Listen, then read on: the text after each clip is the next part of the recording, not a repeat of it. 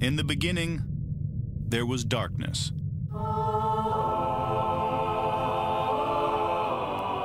Then, there was Paul Brown. Paul Brown transformed the game. Hello, Paul Brown here. Welcome to the first ever International Browns podcast.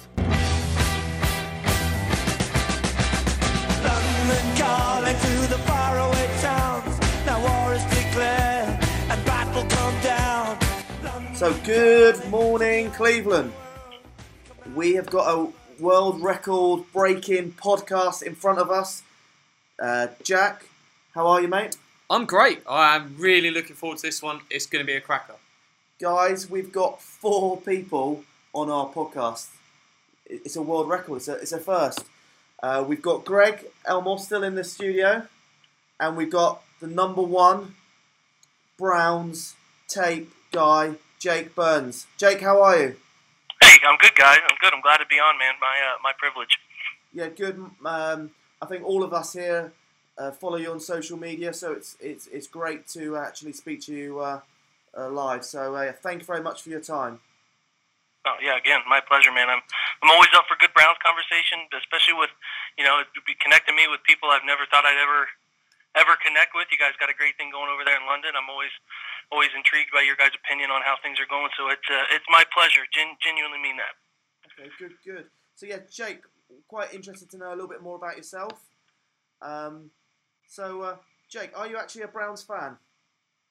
Yeah, I am. I've I've uh, I grew up in, in Central Ohio. Um, you know, which if, if you know folks are familiar geographically, it's it's the pick between you're either going to be a Cincinnati fan or a Cleveland fan, and I grew up in a household that was a little bit of both. My dad was a big Reds baseball fan down in Cincinnati, and uh, but was a Browns fan, so I fell in love with the Browns at a young age, and obviously ended up falling in love with the Indians in the '90s. Those were good times.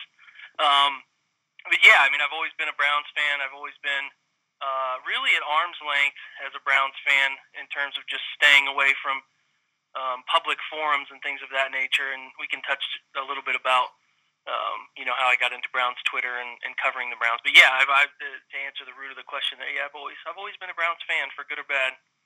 And uh, how much do you get up to Cleveland? Uh, well, I try to go once a year. I've gone some years. I've gone two or three times. It's about two hours for me from where I'm currently living, so um, it's not too overwhelmingly bad. But it is a it is a planned event sort of thing. But yeah, I try to get a couple times a year. This year, I'll obviously be going more covering them. So, um, yeah, a couple couple times at the minimum. Okay, good. I'm coming out for 24 hours uh, for the LA Chargers game. So if you're around for that, it'd be great to meet for a beer. Yeah, heck yeah, man. Okay, good, good. And um, Cleveland, um, what's your favourite food in Cleveland? I'm out there for 24 hours. I'm really keen to know what's your first, f- first and favourite food you get in Cleveland. Well, some options depending on what your favorite thing is. My my favorite thing is when I go to Cleveland, I'll, I'll typically go to Barrio, uh, which is a really good build your own taco restaurant. If you're into grilled cheese, they have a place called Melt that is really good. Um, as as an alternative, then there's uh, um, you know a pierogi uh, company up there too that, that that does a really good job. Or sorry, Panini's, which does a really good job up there too. Yeah, Greg's um, mouth getting super excited about this, talking about Cleveland food. So, okay, good, good. I'm not. I'm not the greatest answer for that one. I didn't grow up in Cleveland, but I've, I've, uh, I've been up there, and usually when I go, I try to hit Barrio at the minimum. And you know, I'm sure there are guys you you guys will get any more Cleveland people on that'll have some better answers. But Melt's always really good. Um, you know, so th- those are the typical ones. Okay, great. And um, uh, last year, the Browns obviously came across to uh, London. Um, I'm not looking for a nice, polite answer. What was your view when you first heard that Browns were coming to London?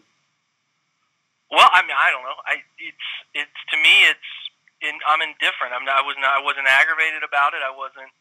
Um, I didn't think it was a bad. I always think it's cool for the Browns to to to reach out and branch out in terms of, of, of reaching new fans. I'm I'm more upset. I find myself more bothered when they don't get any primetime games here in the states, so they don't get those Thursday night football or Sunday night or Monday night games because they're just another one o'clock game and they kind of get lost in the shuffle. So I was I was excited to be able to watch them early, um, you know, because it's obviously when they were kicking off their in London, it was super early here in Ohio. So um, that that's always cool to wake up and have football on the TV at nine o'clock in the morning. So I, I liked it. I, I think anytime the Browns can advance their brand, it's a good thing for their franchise and can can can keep getting more and more fans. You know, because they're not winning enough to draw a ton of fans as it is. So we got to try to keep the uh, bloodlines Greg, branching out. Greg, you, you came over obviously for the Browns uh, game. I'm quite interested. How how did that atmosphere in the Admiral compare to like tailgating? Oh, it was just uh, I was I was so pleasantly surprised, Jake. I mean, it was just incredible. I actually moved to London with my family just a few days before the game over here, so we were still a little bit jet lagged. But to uh, to go down to the official Browns pub, which is the, which is the Admiral right on Trafalgar Square. I mean, the atmosphere was just incredible. I mean, there were. Um, and then some of the legends from the Browns came into the came into the bar, had a couple pints with everybody. It was just a, an incredible atmosphere. And uh, what I thought was interesting that whole entire weekend, and in, in, addition going to the game, is just seeing. I mean, there were so many different um, uniforms of all the different NFL teams. I mean, everybody came out. I mean, it was just a really, really fun atmosphere. Yeah, yeah. No, I wish I wish there were a way. You know, there obviously used to be the NFL Europe. I wish there was a way they could have a team based in London. It just I think that they, they worry about the travel, but I, I don't know. I mean, how far is the flight from L.A. to? Yeah, I don't know. How far is the flight from L.A. to, to, to Ohio to Cleveland? Is it is it that big a difference for for a London-based team traveling to Cleveland, or you know what I mean? Like, I, I mean, I obviously uh, a London-based team traveling to, to L.A. would be brutal, but I don't know. I wish it. I wish it could be a thing because I, I I've seen photos. I, I read a lot of stories about some of my favorite writers who work up here with us with the Browns. How much they loved it. Your first hand account there, Greg, is is is just being blown away. So, uh, you know, I wish it were were a, a possibility, and it probably is a possibility. I just I, I do hope that eventually London could get their own team because I think there's a there's a healthy supporting uh, you know number of people to support it. Okay, yeah. Uh, I think from our side, uh, it's great we have between three and five games here in London, and uh, all the European countries they can fly in two hours into London, lots and lots of flights. Um, so it's easy for Europe to use London as a hub. I think the question is, um, yeah, could we have 16 games or eight games in, in London? Would we fill the stadiums? I think that's uh, a big question. I, th- I think we would. What what would happen probably is the team would be based on the East Coast in America mainly for probably for tax reasons, and then fly out to the UK because then it's not a massive time difference either way. The big concern there is, and sort of the international people in the NFL spoke about it, if they could nail down the sort of a new thing in the next salary cap rules of the tax code so that a team that is based in the UK potentially isn't being charged twice as much tax as some of the other states in America because that would stop any sort of real team having success because if you're having to pay twice the money in tax, then suddenly your salary cap's are a lot smaller than everyone else's. So that's one of them big things. And maybe we might see it in the next um, collective bargaining agreement. Yeah, I hope so. Jack, have you ever thought about being an accountant, mate? An accountant? Yeah. No. Mate, you, all this cap space talk, all this tax talk. Man, I think you should change careers, mate. Go into uh, accounting. I, I'm happy doing what I'm doing until Sashi Brown calls me, Oh, and then I'm on that plane five minutes later. All right, look, let's not. okay, good. Yeah, Jake, out of curiosity, are you uh, uh, a pro uh, Sashi Brown fan or, uh, or not? Um, I have a mixed relationship with that whole era. I think I like I like the idea of what Sashi Brown tried to do. Um, I think the, the, on paper that idea sounds fine, but I will always say uh, my official stance has been that Sashi Brown tore it down too far. Um, you know, I, I certainly think you guys know as well as I do they were good enough to win some games last year, but when your bottom line is we're so bad, potentially, I'm a, I'm a, I'm a, I, evaluate things from a gambler's perspective. If it, if it goes as bad as it can go, what is our floor? And their floor they opened themselves up to was two years of what could have been 0 and 16 in the in the worst single worst two year stretch of football in the NFL, and that that's to me is unacceptable. It doesn't have to be torn down that far to be built into a successful franchise. So, like I said, I, I think that there are some things you know, it's unfortunately a lot of times on Twitter or when you're having conversations about the Browns that you pick a side and you dig your feet in. I think there are things that Sashi did well, and I think there are some things that Sashi didn't do well. So um, I would hope that Sashi learned from his experience here. I, I, I think he might get another. I hope he gets another opportunity somewhere else in the league at some point. But um, I, I lean toward if I had to, to evaluate it, I, I and, and and say did I think it was a failure or not.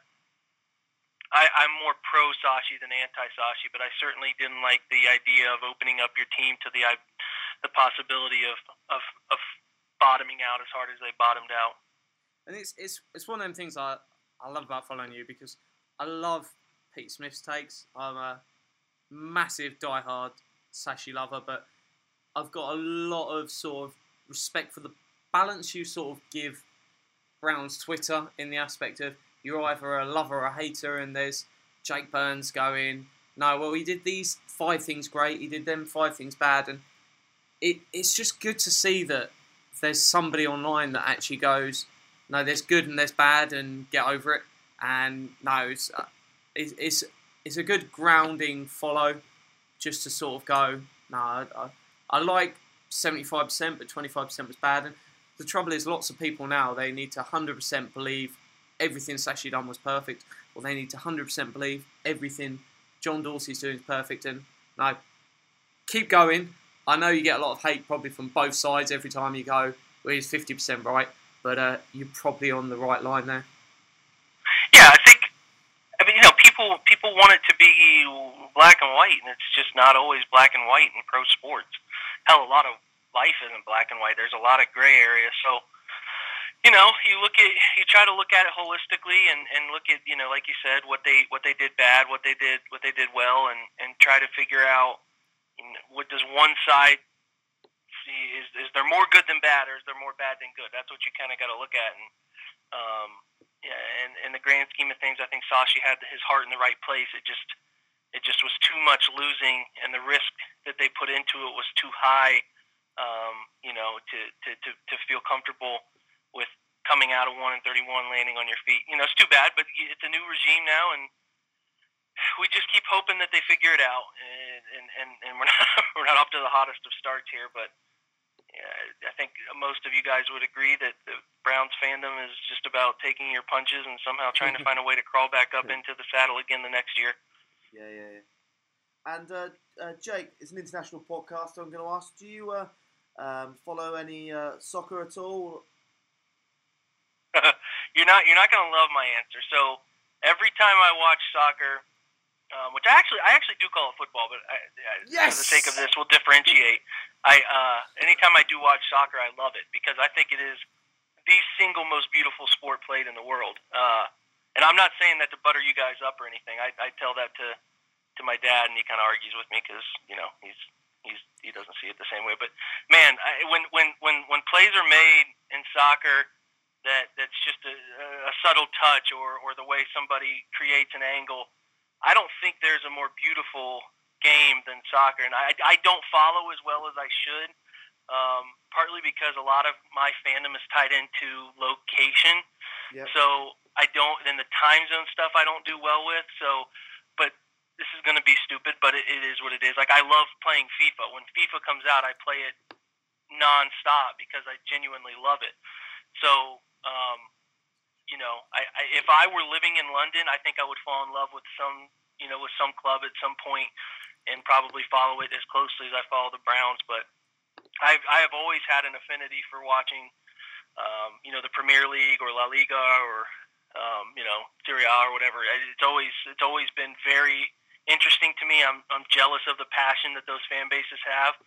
Um, you know, so to answer your question, no, I don't follow it like I should, but I I also love it, and I love the World Cup when it's on and all of that stuff. So there you go. Okay, great. And uh, this year, World Cup, uh, who did you support? USA wasn't in it, so uh, who you I? I was I was an England supporter through and through, my man. I I, I wanted them to win it really badly.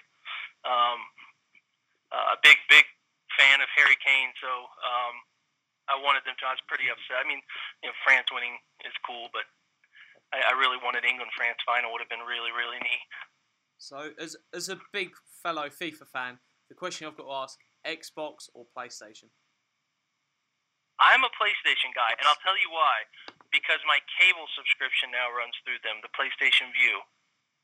Right. So I have used a PlayStation forever, and I was going to switch and try the Xbox, but then the, the PlayStation Vue came out, and I was like, you know what, I'll just stick with it.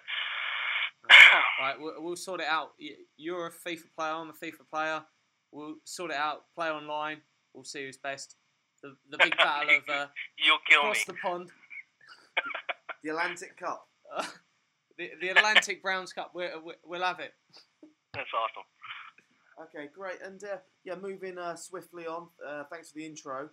Um, just out of curiosity, um, you're a, a tape guru. Um, how do you actually watch a, uh, a Browns game on a uh, on a Sunday? Do you have like multiple TVs? Do you sit there with your family? Do you have yeah? How, how do you actually watch it? I I just sit and watch it typically with. Well, we just had our first son um, in Congratulations. February. Thank you, I appreciate that. Early February, Porter was born, so I haven't had a football season with him yet. But typically, I just watch it. Kel, Kelby, my my girlfriend, and I will just hang out and watch it. I try not to tweet all too much during games. Um, I will I will just take it in, and then the NFL releases their. If you're familiar with the Game Pass website, they release the games uh, at eight o'clock that night.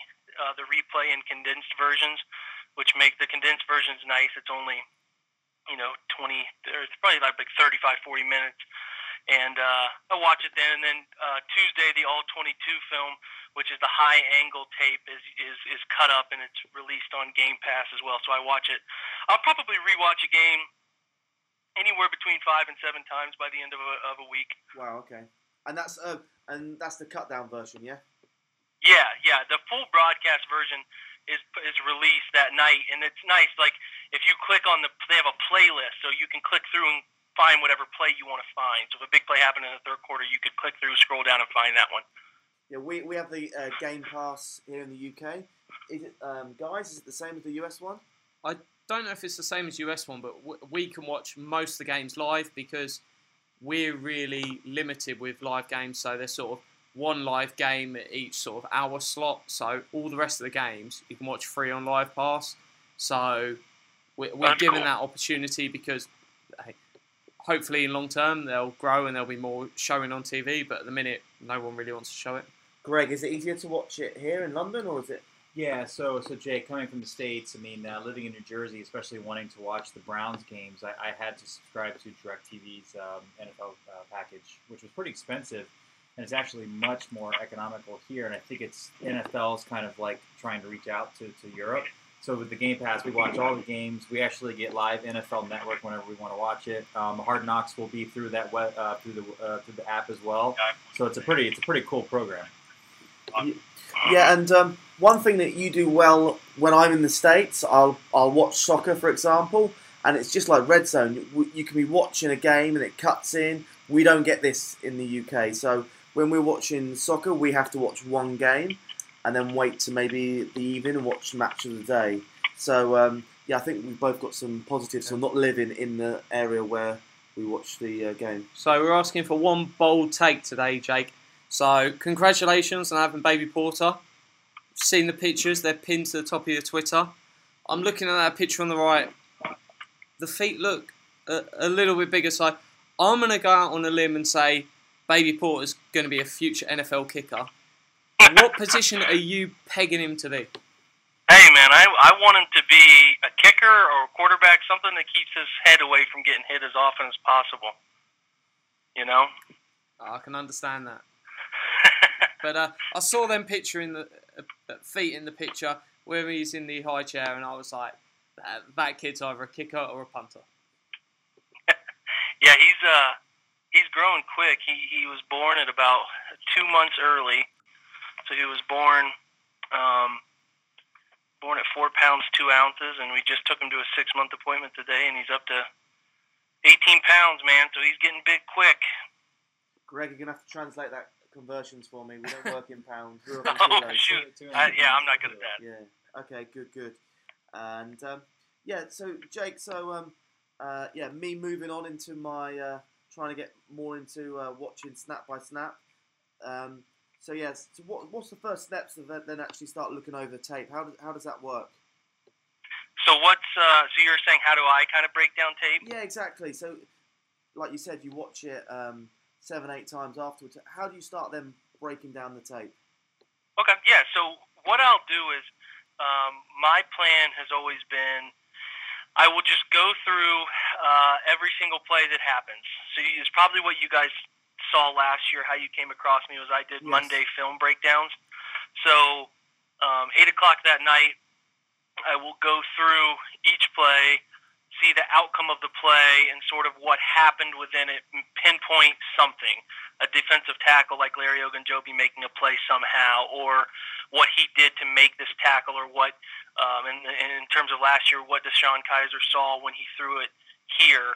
Uh, the certain, ra- I just tried to pinpoint something on every play to point out, breaking down the film. Now, Yeah. um, a lot of my background and understanding of how schemes work came from. I, I mean, I played football my entire life. Um, I played it in high school, middle school, elementary, middle school, high school. I played in college. I played some quarterback in college here in Ohio at Muskingum. Um, so um, I've always had a deep. I was a quarterback, so I've had a deep um, understanding of how schemes work. So that's helped me understand those sorts of things. And then when I got done playing in college, I I coached and was an offensive coordinator in Columbus here um, at a school called Newark, which is a Newark High School is a school just east of Columbus. Um, so I've always had you know a deep passion for learning uh, schemes and how everything works within a play. So it's never been a problem for me to pull up the film and and, and, be able to dissect uh, sort of what has happened in, in within a play. So um, I break it down that night. I try to pinpoint things that went right, things that went wrong. You know, your you, people will tend to tend to recall the play that as they saw, and I try to pinpoint you know what happened or a good play that was made. Then later in the week, I keep going back and I'll look at okay, what did the Browns do on third downs? What were their their key concepts they used here inside the red zone? What did they do? And pinpoint that kind of stuff from the all 22 angle.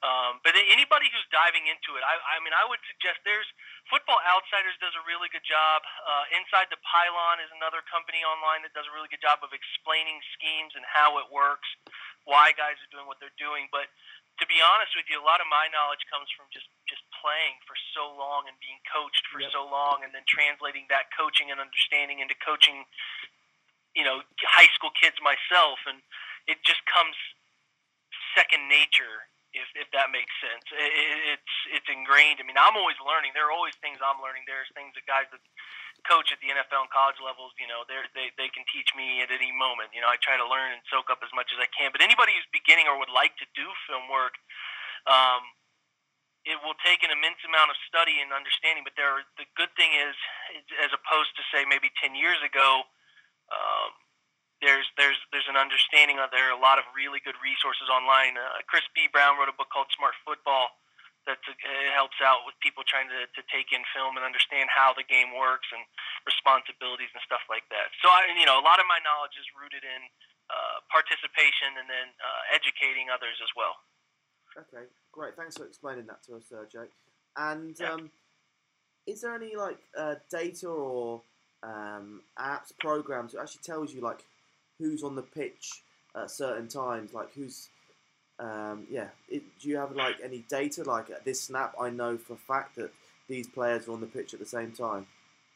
Good question. So there is um, there's not a great resource for every individual playing who's on the field during that single play.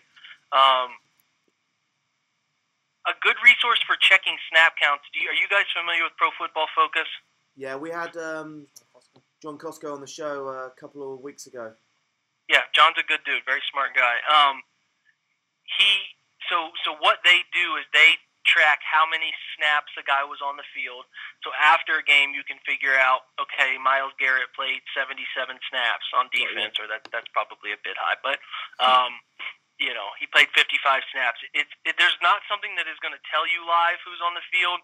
Um, you're just going to have to be able to get good at eyeballing players' numbers, and then um, after a game I always, like I said, I, I try to look at the all 22, but there are times um, when I'm doing just the broadcast view, the low angle view that you see on TV, that it's hard to tell who's in the game at a certain position. You have to rewatch it a few times. So, um, like I said, that uh, uh, uh, Pro Football Reference has uh, snap count numbers. I know Dawgs By Nature, if you guys are familiar with them, they do snap count numbers after the game that they gather. Um, Football Pro Football Focus does it obviously too.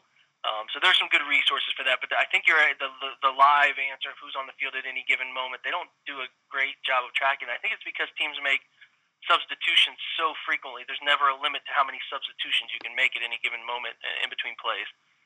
And do you um, uh, subscribe to the PFF? Uh, yeah, oh, yeah, abs- absolutely. Yeah. Um, I, I, I did the elite package last year, and it- it's been really good to me. Yeah, okay, good, good, good. Well, look, Jack's tapping on the shoulder. He's got so many questions to ask you. I'm going to uh, put you on to Jack. All right. All right. So I don't know whether to thank you or lodge an official complaint, but you are one of the two reasons I ended up on Brown's Twitter. It was last year. So Takes by the Lakes was the first ever Browns podcast I landed on. And uh, I can't remember which order it was. I tried to look back today, but they're no longer on there. Was one was you with Doug Maurice, and the next was uh, Pete Smith, or it was the other way around. And I'd never really touched Twitter for my NFL stuff. I'd looked a lot on news stories and watched all the games, and uh, uh, really just blew my mind wide open. I was fascinated with the takes, and um, no, I, I, at the minute I'm in a positive mood, so I'm going to say thank you for sort of dragging me into Brown's Twitter. I, I, I'll tell you what, my story's uh, kind of unique in a weird way too. I, I was, uh, I, I, I had done a different profession um, and coached before, and then um, got out of teaching and coaching and decided to um, take on a different occupation. And I still wanted to coach, but I didn't have the time, so I was still having a desire to be involved in football and scratch that. I have an English degree from college, so I obviously have the ability to write. So I thought I would apply it and try to write, you know, about about something. At that time, I picked the Cleveland Indians baseball team to write on. This was like January of last year. Do you, do you guys have you heard of? You probably have. I'll ask you. Have you heard of Real Sport 101?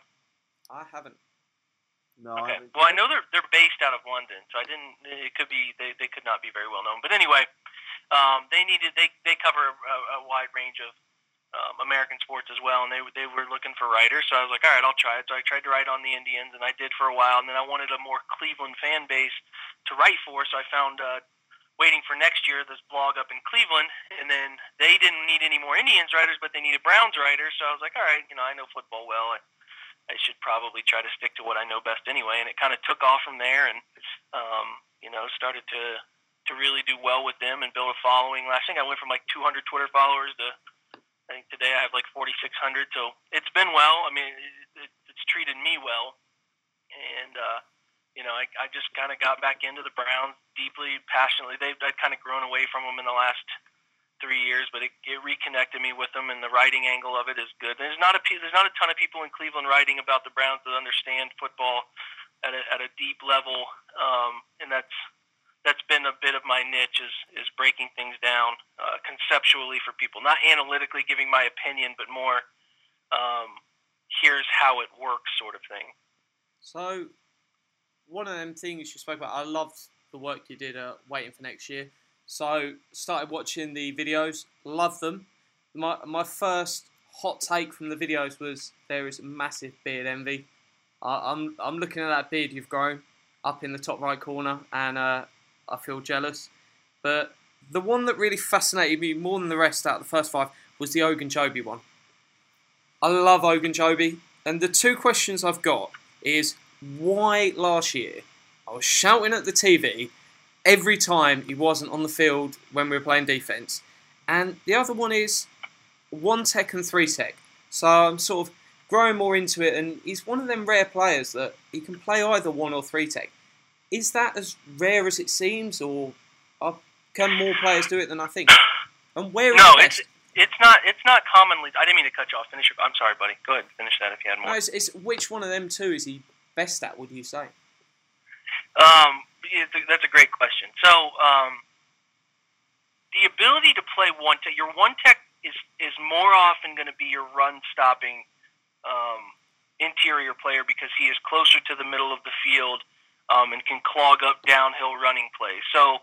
Um, so some teams will, will, will flip flop what they want from their one tech and three tech. But yeah, Larry should to, to go back to the root of the, the, the, the original question. Larry should have been on the field more. There's no doubt about that. But I, everything I got, he only played 28% of snaps last year. I think he was dealing with a groin issue. I know he was dealing with a groin issue midseason. He he certainly should have been playing more. I'm not sure why he wasn't. If outside of the groin injury, I think he might have some some some poor practice habits that are you know rendering him. Um, a little bit of an issue for, for giving big time reps to. But they also, I think they're going to rotate them a lot this year. He seems healthy. I think he's going to play more, obviously, going into year two. But, uh, you know, he's, he's big, strong, fast. He can play the three. You know, he can beat guards. It's obviously a guard is going to get off the football quicker than a center coming from his position with the, you know, reaching the ball back between his legs is an immediate disadvantage. I think he can play either position. He's probably best at a one because he just abuses other other team centers. He's across their face wherever he wants to go. He typically gets there across the center's face. I didn't see centers block him very well, so he's best at the one. But he can play the three because he's a he's a he's a guy who can play with size and strength, but he's a guy who also gets off the ball ridiculously fast so he can he can get wherever he needs to go with speed, but he can also use power to push through. And I tried to highlight in that video with his bull rush, he can drive through people as well. So that's a nice uh, ability. You don't see a ton of defensive tackles who have the ability to to kind of cross over into each. So I'm I'm gonna dub this. I saw it recently. It's, it's going to be my tweet of the week. Was when you tweeted, and if you aren't following him already, it's at Jake underscore Burns eighteen so pause this podcast, go follow him, and then when you press play, I'll read you the tweet of the week. It was I continue to come back to this for 2018. If the Browns are going to win more than four games, that defense better be at minimum top 15. And how right are you? The big question reading that tweet that I've got that I want to know from you are we going to be top 15 defense? Because everything is right there, but will we? Good question. I think they will be. I think they've improved where Gregg Williams didn't trust his guys last year was um, his, he played his cornerbacks entirely too far off, which caused um, you know issues in the passing game. The ability for teams to throw the ball out wide quickly and get away with quick throws to beat pass rush. Gregg Williams is a big blitz guy, so he will bring extra defenders that don't have their hand in the ground. Um, so uh, I think they will be better. They've signed some players. They drafted some people. Um, you know, they obviously drafted Denzel Ward. They brought in Damarious Randall. They got Mychal Kendricks as well. Um, so they drafted. They signed a plethora of corners: T.J. Carrie, E.J. Gaines, that I think will fit with what Gregg wants to do. So I, I don't see any direction for them other than up. And they weren't too terrible overall as a defense last year. Um, they struggled in the red zone. They gave up points too quickly inside their own 20. They didn't create very many turnovers. So I think that there's probably little to do other than improve. And I think there's there's reasons to be very optimistic that they can go through uh, this year and, and be a top 15 total defense instead of being a top 10 run defense. Yeah, good point there, Jake. Uh, J- Jake, one thing is a de- uh, defensive tackle. Do you think we've got enough uh, uh depth in that uh, department? You said defensive tackle. Yeah. Um, I think so, kind of. Uh, Jamie is going to be fine. He's just going to be an league average player. Larry, obviously, we have big hopes for Larry. I think he'll be fine. Um, uh, then, then you're running into you know, Trevon Coley has a high ankle sprain, but he's he's a good player when he's healthy. He proved to, to be pretty valuable last year. Um, I think he'll be okay. Uh, Caleb Brantley's dealing with some leg injuries. I have high hopes for Caleb Brantley, hoping that he can um, kind of take that next step this year. He came on late last year. I would like to have them sign one more bigger type of D tackle, but I think they're trying to move to um, that type of tackle uh, that is that is going to be able to rush the passer and play the run, not be a, a run stuffing guy like Danny Shelton was. Um, and, and, and, and I'm not sure if that guy's available right now. Uh, so we'll see. I think that there are enough to get by. It's not going to be a position of immense strength, but it is enough to get by. Uh, Jack's getting super excited. He's got someone that he thinks just perfect. Yeah, uh, he's not ideal, but I think he could play the one tech and you flip Ogunj over to the three tech Hankins for one year. Yeah, yeah everybody loves Johnathan Hankins. I, I like Johnathan Hankins. Kid was a, was a good football player. at Ohio State was uh, effective with New York and Indianapolis. I think I think it makes sense. I, it just seems like they don't want somebody that is similar to what uh, what Shelton did as just a, a, a one trick pony at that position where he's uh, you know going to be a guy who consistently can play two gaps in the run game but doesn't get after the passer very well. So I, I think it makes some sense. There's obviously some sort of disconnect and and why they're not pursuing him. I, I, if they signed him today, I, I would think from sitting in Columbus, it would make a lot of sense. And it's easy to sit in Columbus and question why they wouldn't make that move. But there's so many things that we don't know about Johnathan Hankins that, that, that could be stopping them from signing him. So, um, yeah, I, I from here, from where you guys are sitting, from where I'm sitting, Johnathan Hankins makes some sense, but it appears they are moving in a different direction with the type of player they're trying to bring in there. So uh, I would not expect them to do that, barring any unforeseen other injuries that we don't know about. So we set a league rec- record last season um, as the team that played most in a 4 3 defense, where nearly everyone else in the NFL moved to a 4 2 with five DBs. Why? Is it just Gregg Williams is stuck in the past? Is he sort of going through sort of what the Raiders are going through and doing everything that was great in 2014? Why? Because it, it was just so frustrating of rather than have three linebackers, just put put that nickelbacker on the field and just let rip. Yeah, no, good. I mean, it's a great question. Modern NFL is going more and more to spread formations, um, three wide receivers on the field pretty consistently. I don't, I don't have a great answer for why Gregg felt the need to keep a, a three linebacker um, number on the field each and every play. I mean, they did some four two five stuff, but they they need to do different things there. I think I think they will this year. Uh, I think they trust their two strong safeties. They have Briean Boddy-Calhoun to play in the in the slot. I think that you will see less three linebacker sets. I think the reason he did it is because he thinks he has guys at linebacker that can do both. I think he thinks he has Christian Kirksey who can cover pretty well, yep. uh, and Jamie Collins who he thinks can cover pretty well. And uh, he just said, "We're going to roll with these guys because I don't trust my people in the slot to make plays. So I'll roll with my guys, take care of uh, the run game as best I can take care of it. And they did take care of the run game, but they left themselves really vulnerable in other positions. So um, I expect them to do less of it. I hope they will. I'll say he blitzes at a, at a really egregiously high rate, and that probably attributes to him having a, a, an abundance of linebackers on the field. So um, he's he's going to do a little bit more of the um, what what is really known as a, uh, a two four five, where he's going to have uh, two down linemen, four linebackers on the field, and then five DBs. It's going to be a little bit of a different look. They started doing that in the in the end of camp uh, last week, where they were playing uh, Manuel Ogbah inside, uh, Larry Ogunjobi inside, and then had I think uh, Genard Avery coming off the edge and, and Myles Garrett both in a two point coming off the edge. They're going to give you some different looks. There's there's no doubt that Gregg Williams will mix things up in terms of his looks. So one question I, I I've seen on Twitter, you're hoping Hue Jackson does enough to survive the 16 games and does well enough. Fingers crossed that the Browns are that good. But let's just ask for one second. If Hue Jackson is let go after week 16 or any point between week 16 the caretaker happens, who do you want to see, bar Bill Belichick, as the head coach of the Cleveland Browns in 12 months' time? Question. I haven't even really entertained it. I entertained that idea last year. I thought a couple guys that were intriguing were were uh, Matt Nagy, who's in who's in Chicago right now, was the Bears' offense or uh, sorry, uh, the Chiefs' offensive coordinator last year. Um, I thought Pete Carmichael, who's the, the, the coordinator of uh, New Orleans, the offensive coordinator, quarterback coach down there with Drew Brees. I thought he's interesting. He still might be a candidate next year. Um, Dave Toub, who's the special teams coach in, in Kansas City, might be interesting. Um, I don't know. I mean, some people you'll probably hear the name Lincoln Riley, the kid, the young coach of Oklahoma who had so much success with Baker Mayfield is another name some people be interested in. It could be. I've talked to people around Columbus, Ohio, that you know, if, if Urban Meyer gets fired from Ohio State, he could be a name to pay attention to. It's too early.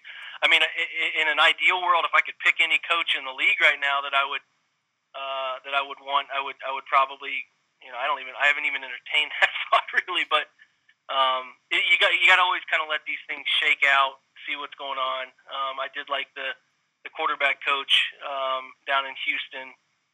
Um, I can't remember his name now. They were trying to bring him in as an OC candidate, but um, you know they could they could have interest too if the offense plays really well, but they struggle defensively. It could be a Todd Haley situation. I, I'm not sure, but uh, I'm hoping Hue's good enough. He figures it out now as kind of a liaison in between both offense and defense, and sitting back and letting it all shake out that he can handle it, and uh, they win some games, and he proves to be um, a, a, a better overseer, boss type than um, actively involved in the offense. So I have some hope. Um, we'll see how it shakes out, but it's always it's always tough to see where the next head coaching the head coaching crop is going to come from so early in the year. You you kind of have coordinators perform pretty well, and then you get an idea of who's out there and and uh, who's available. So we'll see as the year kind of progresses. Next time I hop on the podcast with you guys, I might have a better answer for that one. Well, I'm looking at Lincoln Riley as my favourite, and then John DeFilippo is my second. But uh, I'll pass over to Paul for the next question. Um, Oh yeah, John D. Fili- yeah, Fili- Filippo's. Yeah, that's going to be a hot name. Of course, good answer. I, did, I blacked out on that one. yeah, Jake, we're a pro uh, Hue uh, Hue Jackson uh, podcast, so um, yeah, let's uh, let's not mention next coast. Let's uh, put all our all our faith in uh, Hue. Yep. Um, okay, and um, I- I'd be keen to understand um, what three players are you looking forward to uh, see the most this uh, season coming up. Um, three players I'm looking forward to seeing how they perform. Good question. Uh, I, I really am looking to see how Tyrod Taylor plays. Uh, I'm, I'm, I'm fascinated by him as a quarterback, and his case study is his limitations as a quarterback connected to the surroundings in Buffalo. Is he kind of what we thought he was as a middling, high end? Uh, his highest end is as a middling quarterback who just doesn't turn the football over you know, I'm not I'm not entirely sure about that. He's he's going to be super intriguing to me. Uh, that's a good question. He's my he's my number one. Uh, number two is going to be Myles Garrett. Does he take that next step and become an Yeah. All-Pro type of defensive end? He looks the part. He's healthy. Uh, does he does he does he take that next step, get to 15 or so sacks, um, and become every everyone thought he was a once in a generational player? Does he become that kind of thing? Um, and then the last one for me is going to be another new face, Denzel Ward. Uh, is he going to be in, a, in his rookie year? Is he going to flash as that shutdown corner that the Browns desperately need? Uh, does he have that ability? Does he display that ability? Um, he'll be my last one. I mean, I'm obviously going to be interested in Baker if he finds the field, but I don't think he finds the field all too much. But yeah, those are those are the big three for me. Good. I, I watched. Uh, I did my homework actually on you, uh, Jake, and I, I did. You did some uh, tapes on uh, Tyrod Taylor. I think one of the concerns you had with him was uh, pocket awareness. Yeah. Oh, absolutely, absolutely. He uh, he does a good job. Like guys who have the ability to escape the pocket sometimes want to sit in, despite their ability. They want to sit in and, and prove that they can throw from the pocket, and he does that a lot. So I'm going to be interested to see if he's uh, able to kind of strike that balance between sitting in the pocket too much because when he's in the pocket, I don't feel like he does a very good job of feeling things that are approaching him uh, and kind of getting to a spot where he should work his feet to have a clear path to drive the football, where he needs to have a clear path to drive the football and have a clear base underneath him. So that's going to be something to pay attention to. When he struggles accuracy wise, it's usually because what's going on around him he doesn't have a great feel for. Uh, how many uh, yards do you think um, uh, uh, Tyrod Taylor will get this season? If he gets to 3,500, I feel really good about it. 3,800 is an absolute home run. Anything above that would be surprising to me. I think that's probably about where he's at. If you do, if you do the math, um, like I told you guys earlier, I'm an English major. If you do the math here, uh, my calculator, handy dandy. If you do 16 games times about 180 yards, um, sorry, 220 yards, you're going to get to 3,500. So if he if he's at about 220 yards, I'd feel good about it. Or you know, 220 yards a game, I feel I'd feel pretty good. How many uh, full quarters do you think uh, Baker will get on the uh, uh, field this season? Regular season, an ideal Yes. world, he doesn't see any. I don't know if that's ideal, but it's just if he's not, they're set on playing Tyrod. So um, if he doesn't play at all, that means be, that's because they're they're winning football games. Um, so you know, if he if he doesn't see the field for any meaningful snaps, they're doing something right. um, as a team. So I'm going to predict, however, that he is going to play probably four games this year. I, I do think that they, at the end of the year, will want to get him in and uh, have him play some games. Jake, how are you? Uh, how are you feeling about the offensive line after the uh, change with, with uh, moving over left tackle? I mean, how, how are you feeling about the offensive line? Good question. I think they their thought process going into this whole thing was, um, you know, Joe's retirement left a hole. We tried Spencer Drango. Spencer can't work that position. Um, we know that. Um, so we're going to um, try to address left tackle. We we know Shon Coleman had a problem at right tackle. He wasn't. He was okay, serviceable, but not good um, necessarily by many standards. So we're going to try to rectify that by moving him back where he played in college at left tackle. In an ideal world, you draft this kid named Austin Corbett because he could be a left tackle. We think he played it at Nevada. He could be. He's a wild card, almost like a lotto ticket. But if he's not able to do it, then we at least know we have a guy who can start inside. And if we know he can start inside, we have a guy at left guard, Joel Bitonio, who can bump out to left tackle if Shon can't get it done. It became pretty clear, obviously, early. Shon couldn't get it done.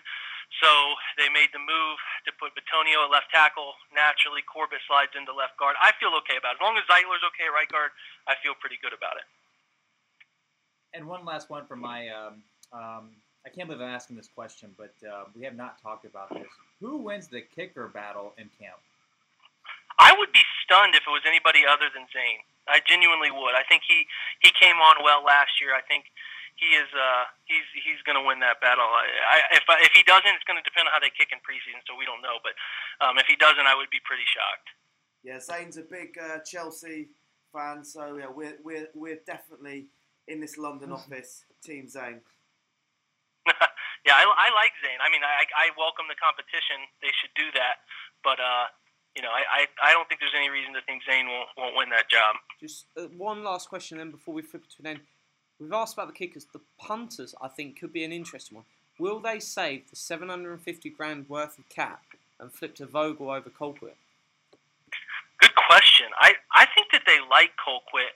To be honest with you guys, you kind of blindsided me. I haven't really thought much about kicker punter. I think so much of what those guys do um, is going to be dependent on how they perform in training camp.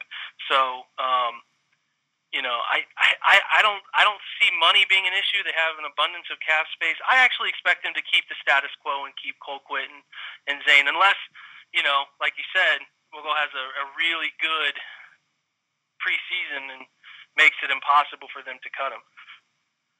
I, I just want to say a massive thank you for coming and joining us on the podcast, Jake. As a very long time follower and massive fan. I'd just like to say thank you for helping us out with this show and best of luck to the Browns, your young family, all the video work you're doing. We're big fans over here and just keep up the amazing work.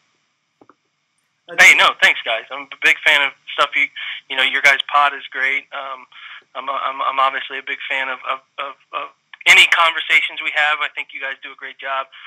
And uh, it was my privilege when you asked me to jump on. I knew right away I was going to say yes because it's an opportunity I've uh, been meaning to get, and I, I appreciate you guys having me. So, as, as a uh, massive salary cap lover and tough decision maker, how many quarterbacks in the NFL do you believe are worth more than 10% of the NFL salary cap? So, how many? Ask that question one more time. This How many wonky. quarterbacks within the NFL would you pay more than 10% of the salary cap to? Ooh, good question. Um, I, I, I'm from a school of thought that says the only two quarterbacks in the NFL that can carry a franchise are Brady and Rodgers, and the rest you replace them with a first round QB, which is hot. It's uh, it's bold. Not even Sashi would have gone that far, but uh, I'm gonna throw it out there. Yeah, I I just think that good quarterback play means so much to your franchise that I I would I, I actually think on the on the large end of things, quarterbacks are probably underpaid um, to what they're worth to your franchise. So there are probably ten guys I would give that kind of money to. Um, without hesitating, because if you look at the franchise that we're currently talking about, how long we've been desperate for a quarterback, and how much everything falls into place for your franchise in terms of stability when you get one. Um, there are probably about ten to ten to twelve guys I would feel comfortable committing that kind of capital to. Jack's Jack's uh, passed out with that last comment, by the way, Jake. I, I can feel the heat coming through the Skype. I, I would say if you build an awesome roster, the quarterback's not that important, but uh, that's another conversation for another day. So I'll pass you over to the other chaps. Well, you're talking to a former quarterback, so I'm going to be hard to take off that stance. And uh, Jake, where can uh, we, uh, our listeners and ourselves find more information about yourself out? Yeah, so I'm I'm actually doing a couple different endeavors. I'm on the Orange and Brown Report, uh, which is a, a branch of 247. We write on the Browns um, pretty pretty frequently, um, and then um, you can find me. I started a new endeavor called Browns Film Breakdown. That's obviously uh, just basically right now it's all on YouTube channel for Browns Film Breakdown, and then I have an uh, at the uh, handle at Browns Film BDN for Twitter. Uh, you can follow along and find all the uh, video library there. So it'll be more, um, you know, interactive as as we get into the season based on immediate game tape. It gets a little dry this time of the off season. And you're just watching tape from games gone by that you've seen probably 50 times. So, um, yeah, it'll be fun. It'll be a good time. Thursday we get our first preseason game. Um, it'll be fun to jump into some new film, look at some new players, all that good stuff. So, um, yeah, for sure, that's where you can find me, Browns Film Breakdown and the OBR. Thanks very much. Yeah, for us, the game's on at uh, 1.30 uh, a.m. on Friday. So, uh, yeah, we'll be up all night watching that. Uh, um, So if if you enjoyed this episode, make sure you follow us all on Twitter. So go to at Jake underscore Burns eighteen and thank him for this wonderful episode. It's one of them rare episodes where I'm going to go back and listen to every single word of this because uh, I need another hit to take that all in. If you've got any more ideas for what you want to hear on the episode, make sure you go to at Paul Brown underscore UK because he's the one that sorts out the guests, sorts everything going on. And then if you've got any concerns, any problems, or you just want to shout at someone, my Twitter handle's at Jack Duffin, J A C K D U F F I N, and I'm the one you just moan at. Got any problems? If you hate Sashi Brown, blame me. Um, I'm happy to take the criticism for that. But no, thank you so much, Jake. Thank you so much, Greg, for joining us. It's been wonderful to have you both in, and uh, no, we, we'll definitely try sneak you in somewhere during the season because uh, you're not going to get many best better guests than this. Yeah, please do, guys. Anytime you need me, man, let me know. I'd love to come on, chat football with you. Um, you know, I'll, I'll say it again. My privilege to uh, to join you guys. Uh, um, you know, big big thanks to to um, considering me, having me on, uh, valuing my opinion, and following along um, for your you know for your guys fan uh, fan base to follow along as well. excellent. Thanks a lot there, Jake, Jack, Greg. Good night, and All uh, right, thanks, guys. go Browns. Go Browns! Go Brown. That's right. I by the river.